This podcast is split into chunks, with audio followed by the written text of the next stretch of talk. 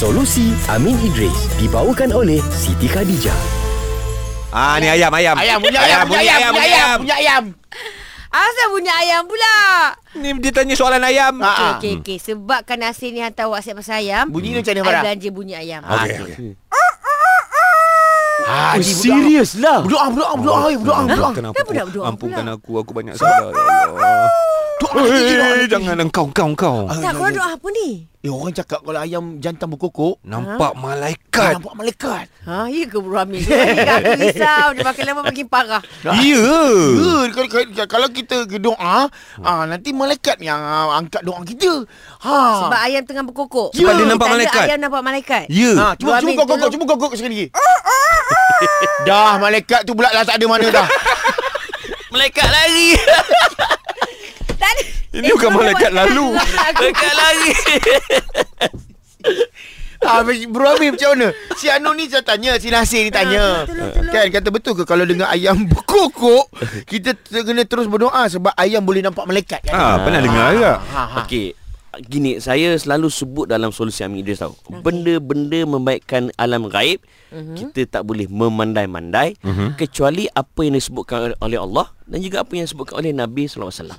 Okey. Okey, dalam isu ni bila kata ayam nampak malaikat confirm sah-sah ni membabitkan perkara Gaib. gaib. Okey. Maka apa kata Nabi sallallahu alaihi wasallam? Di dalam hadis daripada Abu Hurairah radhiyallahu anhu, hadis ini uh, dalam riwayat Bukhari ada, dalam, dalam riwayat Muslim ada, dalam riwayat Abu Daud pun ada, dalam riwayat Tirmizi pun ada. Okey. Okey, apa hadis ni? Dengar betul-betul eh.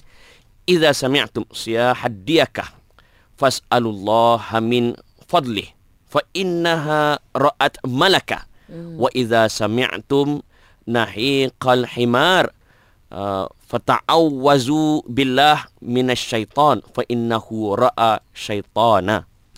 Hadis maksudnya ni dalamu. Baik. Nabi kata apa? Ni hadis kata eh jika kamu mendengar ayam berkokok Okey, ha. maka mohonlah kepada Allah Subhanahu taala akan kurniaannya kerana ayam itu melihat malaikat. Ha, nampak? Dan Nabi sambung lagi.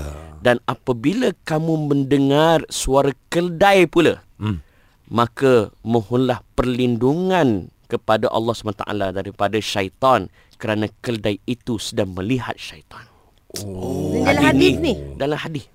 Oh, Maknanya- nak kena beli kedai kok. bela kedai, bela kedai. Bela kena bela. So kesimpulannya para ulama sebut apabila ayam berkokok kan maka itu maknanya di waktu pagi bahawa me, apa ayam tadi dia melihat malaikat. Oh. Dan apa adab kita bila kita melihat malaikat? Hmm. Apabila kehadiran malaikat, malaikat adalah makhluk yang soleh. Baik.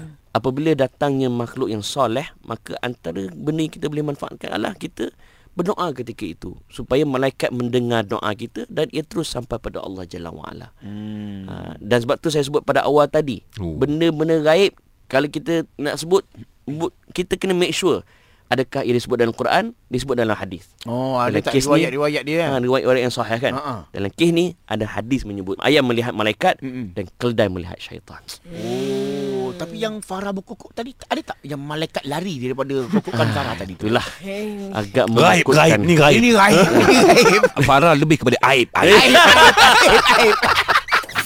Solusi Amin Idris dibawakan oleh Siti Khadijah. Year End Sale Siti Khadijah kembali lagi. Jangan lepaskan peluang untuk mencipta memori berharga hujung tahun ini.